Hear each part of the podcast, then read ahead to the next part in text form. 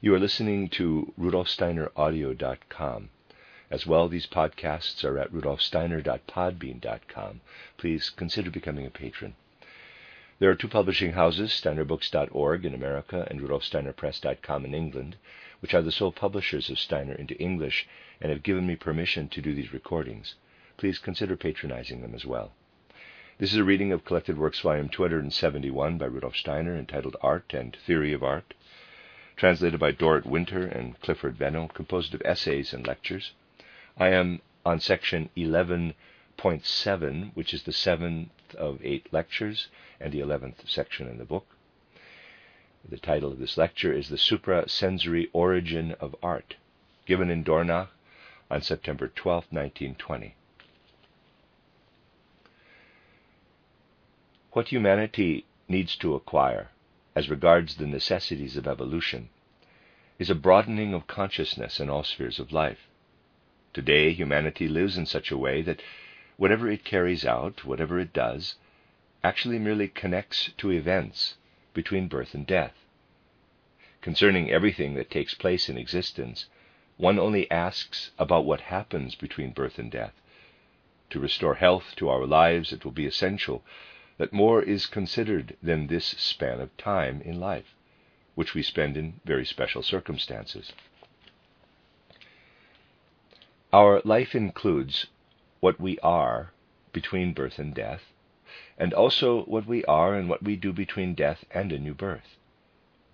Today, in our materialistic age, one has little consciousness of the life we have had between death and birth before we descended into this life through birth or conception.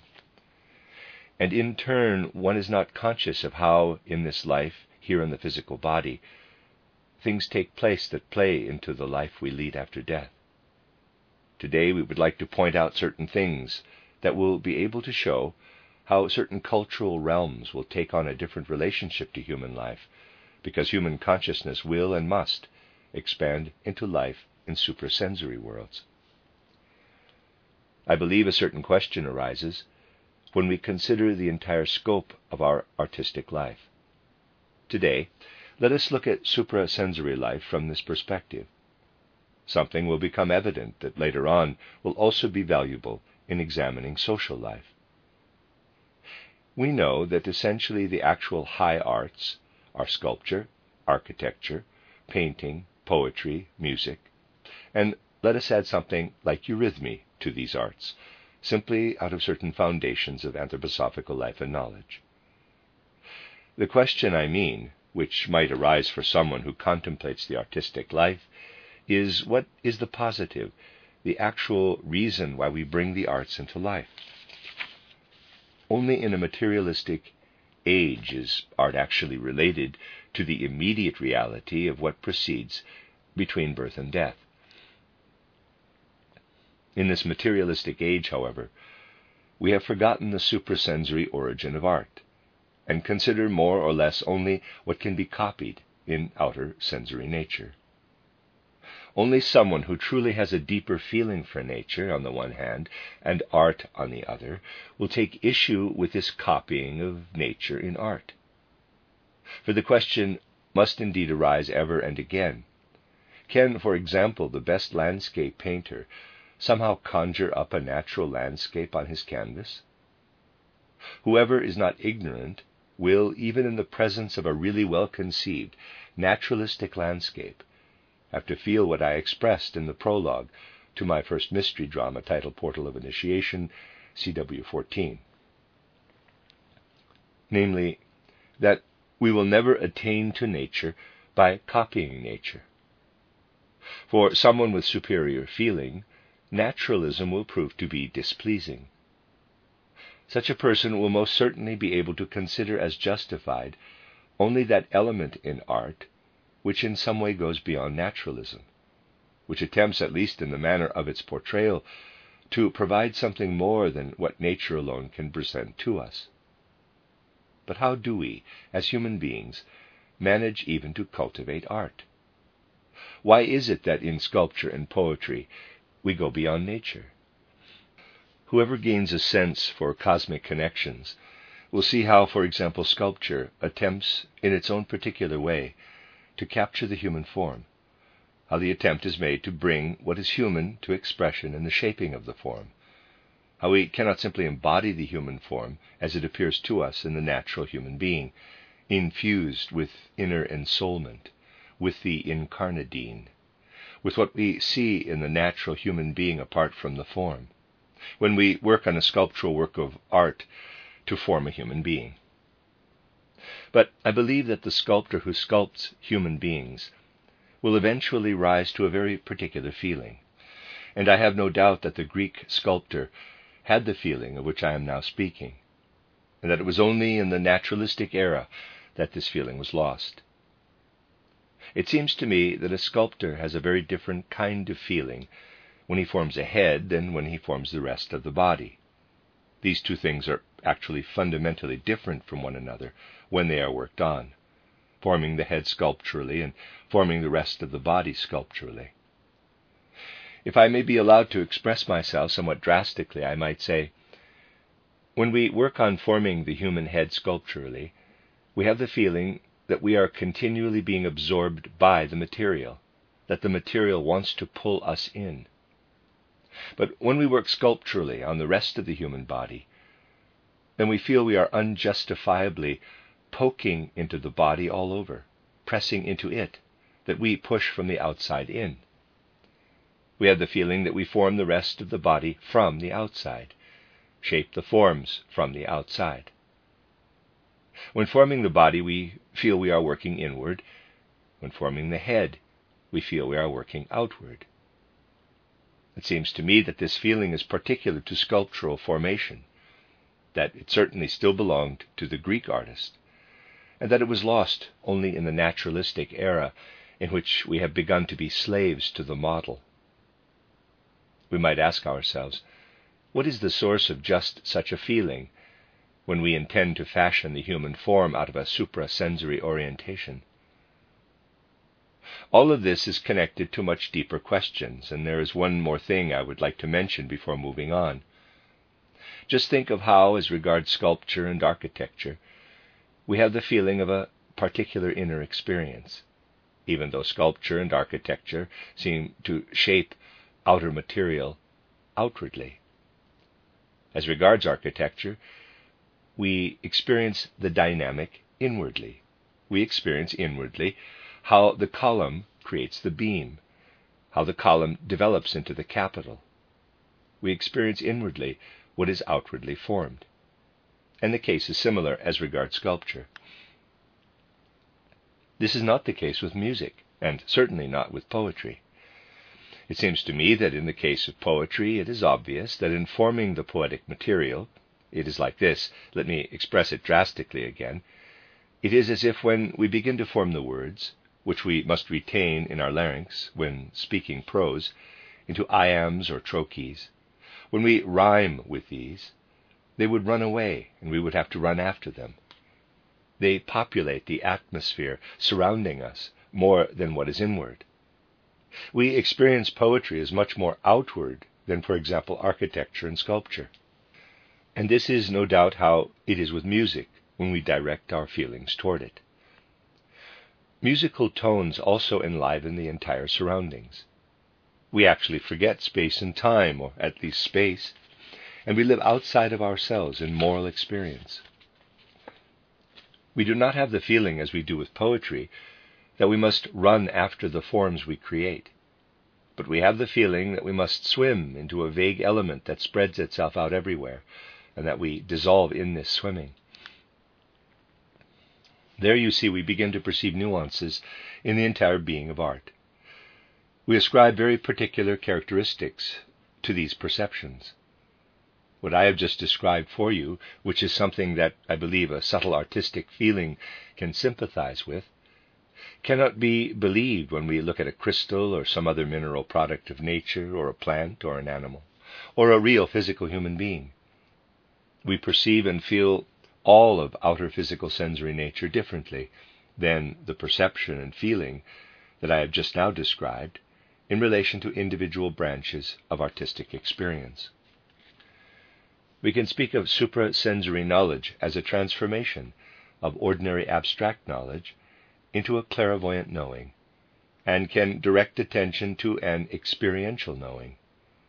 It is absurd to demand that we prove things in higher realms in the same logical, pedantic, Philistine manner that we prove things in natural science or mathematics, and so forth. If we live into the perceptions and feelings that arise when we enter artistic realms, then eventually we enter into strange inner soul conditions. Very definitely, nuanced soul conditions arise when we really experience sculpture or architecture inwardly. When we accompany the dynamic, the mechanics, and so forth of architecture, when we accompany the curvature of form in sculpture. A remarkable path comes about there for the inner world of feelings. Here we move in response to a soul experience in a way that is very similar to memory.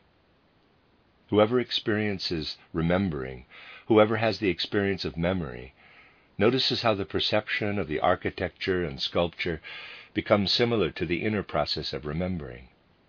But yet again, the remembering is on a higher level.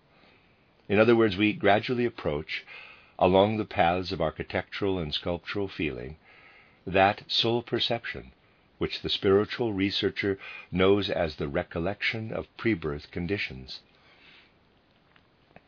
And indeed, the way we live between death and a new birth in relationship to the whole cosmos.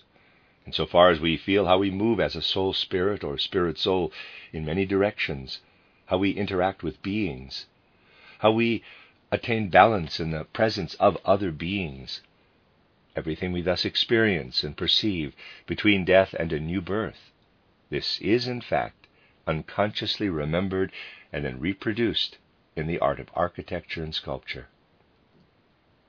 And if we inwardly accompany this peculiarity as regards sculpture and architecture, then we discover that we actually want nothing other in this sculpture and architecture than to conjure into the physical sense world the experiences we had in the spiritual world before our birth, before our conception. If we do not build houses strictly according to the principle of utility, and instead build houses that are architecturally beautiful, then we shape the dynamic conditions as they arise in our memory of experiences, experiences of balance, of oscillation, and so forth, that we had in the time between death and this birth. And we thereby discover how the human being actually came to develop architecture and sculpture into art forms. The experience between death and a new birth stirred in his soul. He wanted to bring it out and place it before himself somehow. And so he created architecture and he created sculpture. That humanity brought forth architecture and sculpture as part of its cultural development is essentially the result of the after effects of life between death and birth, which the human being wants to put forward out of his inner life. Just as the spider spins its web so does the human being produce and shape what he experiences between death and rebirth. He carries these pre birth experiences into physical sensory life. And what we see before us when we survey the architectural and sculptural artworks of humanity is nothing other than the realization of unconscious memories of life between death and a new birth. Now we have a real answer to the question why does the human being create form? If the human being were not a suprasensory being who comes into this life through conception, through birth, he would most certainly not pursue sculpture, and he would most certainly not pursue architecture. And we know what sort of curious connections exist between two, or let us say three, successive earth lives the head you have today is, in the forces of its form, the remodeled, headless body of the former incarnation. And the body you have today will remodel itself into your head before your next incarnation. The head of the human being has a very different meaning. It is old. It is the transformed previous life. The forces we experienced between the previous death and this birth formed the outer shape of the head the body carries in germinal state the forces that in the next earth life will come into form. There you have the reason why the sculptor experiences the head differently from the rest of the body. As regards the body, he feels something like this The head wants to absorb him because the head is formed through forces from the previous incarnation that rest in his current form. As regards the rest of the body, he feels something like this he wants to go into it, press into it, and so forth by sculpturally forming it, because in it rest the spiritual forces that lead through death and over into the next incarnation. This radical difference between the past and future in the human body is what the sculptor senses especially clearly. Whatever consists of the formative forces of the physical body what they carry over from incarnation to incarnation, is what comes to expression in sculpture. Whatever sits more deeply in the etheric body, which bears our sense of balance, is the carrier of our dynamic. This comes to expression more in the art of architecture. You see, we can hardly grasp human life in its entirety if we do not look at the suprasensory life if we do not earnestly consider the question how do we come to form architecture and sculpture? People do not want to look at the suprasensory world because they do not want to look at the things of this world in the proper way. How do most people, in essence, face the arts that reveal a spiritual world? In fact, like a dog in the presence of human language. The dog hears the human language and presumably takes it to be barking. He does not hear what is in the sounds as meaning, unless he happens to be Mannheimer Rolf. This was a docile dog who caused a sensation some time ago among people who concern themselves with such useless arts. That is how a human being faces the arts that actually speak of the supersensory world we have experienced. Namely, he does not see in these arts what these arts actually reveal.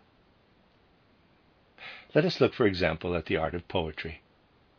For someone who can feel what poetry is, it becomes clear that poetry really stems from the entire human being.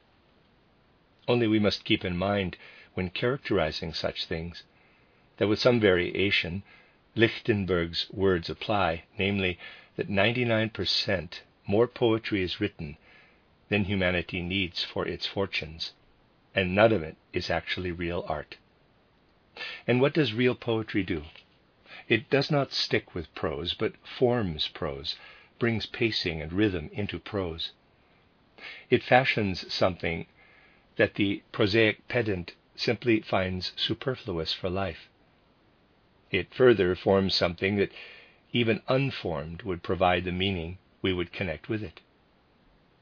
If in listening to a truly artistic recitation, we obtain a feeling for what the poet has extracted from the prose content, then we arrive again at the unique character of the feelings. After all, we cannot perceive only the content, the prosaic content of a poem, as the poem. Rather, we perceive the way the words roll along in iambs and trochees or anapaests, how the sounds are repeated through alliteration, assonance, or rhyme we perceive much more that lies in the how of the structure of the prosaic material. That, after all, is what must go into the recitation. If in recitation we merely emphasize the prose content, even if ever so seemingly profoundly, then we think we are reciting artistically, in quotes. But if we can really retain these peculiarities of nuanced feeling, which include the feeling for what is poetic, then we conclude for ourselves that this actually goes beyond ordinary perception. For ordinary perception clings to sense perceptible things. Poetic composition does not cling to the things of sensory existence.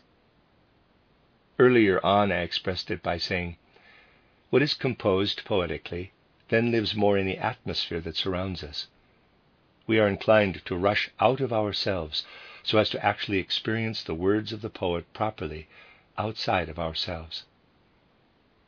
That is because we compose something out of ourselves that we cannot experience at all between birth and death. We compose something out of the soul substance that if we want merely to live between birth and death, we can just as easily avoid. We can quite easily live and die without doing anything other than making dry, prosaic content the content of our life. But why do we experience the desire to add extra rhythm and assonance and alliteration and rhyme to this dry, prosaic content? Well, because we have more in ourselves than is needed in life before death. Because we want already during life to give shape to what is more than is needed in life before birth. It is anticipation of the life that follows death. We are pressed not just to talk, but to talk poetically, because we already carry what follows after death within ourselves. And just as sculpture and architecture are related to life before birth, with the forces that are in us from before birth, so poetry is connected with life as it unfolds after death, or rather, with the forces that are already in us for life after death. And it is more the I capital, as it lives here between birth and death, as it goes to the portal of death and then lives on, that already carries in itself the forces expressed in poetry. And it is the astral body, which already lives here in the world of tone, which forms melody and harmony out of this world of tone, that we do not find in the outer physical world, for what the astral body experiences after death is already carried in the astral body. You know that this astral body that we carry in ourselves continues to live for only a while after death, then we put it aside.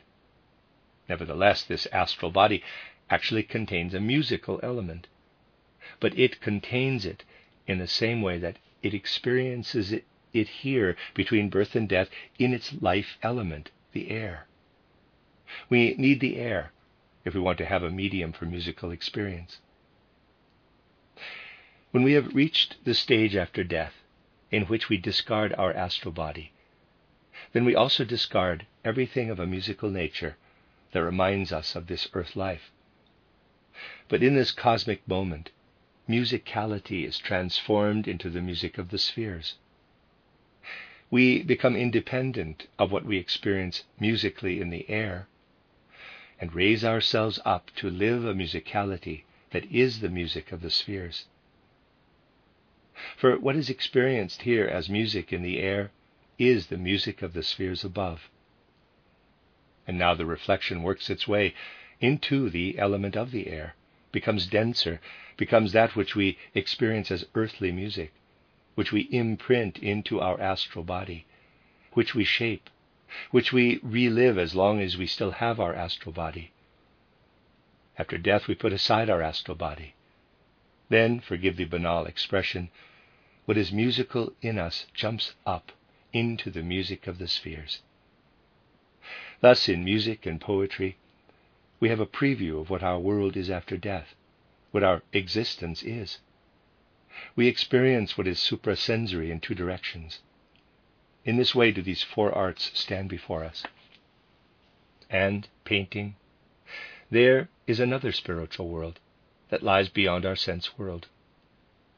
The crudely materialistic physicist or biologist speaks of atoms and molecules underlying the sense world. There are no molecules and atoms. There are spiritual beings underlying them. A world of spirit is there, the world in which we live between going to sleep and waking up. This world which we bring back out of sleep is the one that actually fuels us when we paint, so that we are at all able to bring the spatial world surrounding us onto the canvas or the wall.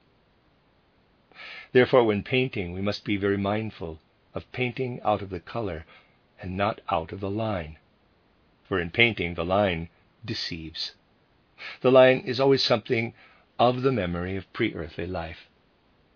To paint in a consciousness broadened to include the spiritual world, we must paint what comes out of the color, And we know that color is experienced in the astral world. When we enter the world in which we live, between going to sleep and waking up, we experience this realm of color. And how we want to create a harmony of colors, how we bring the colors onto the canvas. This is nothing other than what presses us. Thus we press, we let flow into our body what we experience between going to sleep and waking up. That is within us. And that is what we want to bring onto the canvas in painting. What we encounter through painting is a reproduction of the suprasensory. The arts actually indicate the suprasensory everywhere.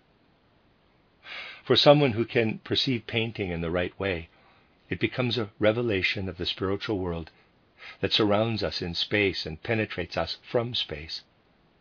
The world in which we find ourselves between going to sleep and awakening. Sculpture and architecture become witnesses for the spiritual world we live in between death and a new birth, before conception, before birth. Music and poetry are witnesses of how we live post mortem, after death. In this way, what constitutes our portion of the spiritual world penetrates into our ordinary physical earth life. And if we look at what the human being places into life through the arts in a banal way, as related only to what happens between birth and death, then we actually rob artistic creativity of all meaning. For artistic creativity is definitely a matter of carrying spiritual suprasensory worlds into the physical sensory world. And only because the human being is pressed by what he carries within himself out of his pre earthly life, because he is pressed when awake by what he carries out of his suprasensory life when he sleeps, because he is pressed by what is already in him and wants to shape him after death, does he place architecture, sculpture, painting, music, and poetry into the world of sensory experience. The reason people do not usually speak about supersensory worlds is simply because they do not understand the sensory, and above all, because they do not even understand what once was known by spiritual human culture, but has since been lost and has become outer convention, art. Once we learn to understand art, we have real proof for human immortality and for the human being's unbornness. And this is what we need so that consciousness broadens beyond the horizon that is limited by birth and death, so that we relate what we have within ourselves in our physical earth life with the supra physical life. If we work to recognize the spiritual world, to imagine the spiritual world, to take it up into thinking, into feeling, into perception, and into willing, out of a knowledge that addresses it directly as spiritual science does, then there will be fertile ground for an art that combines, so to speak, what comes from pre birth with what comes after death. Let us therefore consider eurythmy. The human body itself is brought into movement. What is brought into movement we bring the human organism into movement so that the limbs move. The extremities are what mainly continue to live in the following earth life, which points toward the future, the after death. But how then do we form what we present as movement of the limbs in eurythmy? We study in a sensory, suprasensory manner how, out of the head, through intellectual capacities, and through the tendencies of feeling in the chest, the larynx and the entire speech organ has been formed out of the previous life. We connect pre birth existence directly with after death existence. We take, so to speak, from earthly life only that which is physical material, namely the human being himself, who is the tool, the instrument for eurythmy. In eurythmy, we furnish a form and movement of the human organism, such that it is the immediate outer proof of the human being's presence in the suprasensory world. When we let the human being do eurythmy, we connect him directly to the suprasensory world. Wherever art is shaped out of a truly artistic attitude, it is the witness for the connection between the human being and the suprasensory world. And when the human being of the present day is called upon to take the gods into his own soul forces, so to speak, so that he does not merely wait devoutly for the gods to bring him this or that, but instead wants to act as if the gods lived in his active will, then the moment has come, if human beings want to experience it, in which the human being must proceed from the objectively shaped arts to an art which will take on quite different dimensions and forms in the future, to an art that represents the suprasensory directly. How can it be any other way? Spiritual science also wants to represent the suprasensory directly, so it must, in a manner of speaking, also create such an art out of itself. And the application of pedagogy will bit by bit educate human beings who, through this education, find their way toward taking for granted that they are supersensory beings, because they move their hands, their arms, their legs in such a way that forces of the supersensory world are active within them. It is, after all, the soul of the human being, the suprasensory soul, that goes over into movement in eurythmy. Everything that is brought through spiritual science really is in agreement inwardly. On the one hand, it is brought so that the life within which we stand can be penetrated more deeply, more intensively, so that we can learn to direct our gaze to the living proofs that exist for being unborn and for being immortal. And on the other hand, the supersensory element of the human being is placed into the human being. That is the inner consequence that underlies spiritual scientific striving when it has an anthroposophical orientation. Spiritual science will thereby broaden human consciousness. A human being will no longer be able to go through the world as he did in the materialistic age, having actually only an overview of what happens between birth and death having perhaps a belief in something or the other that exists apart from his life, something that blesses him, redeems him, but that he cannot picture at all, that he always accepts as sentimental preaching, and of which he actually retains merely empty content. Spiritual science is to provide the human being once again with true content of the spiritual world. People are to be redeemed from living in abstraction from that life which merely wants to remain stalled at perception, at thinking between birth and death, and which at most takes up in words some sort of nebulous indication of a suprasensory world. Spiritual science will bring a consciousness into the human being that will widen his horizon, and through which, as he lives and acts here in the physical world, he will perceive the suprasensory world. It is true that today we go through the world when we are 30 years old and know that what we are at 30 was instilled in us at age 10 or 15. We remember that.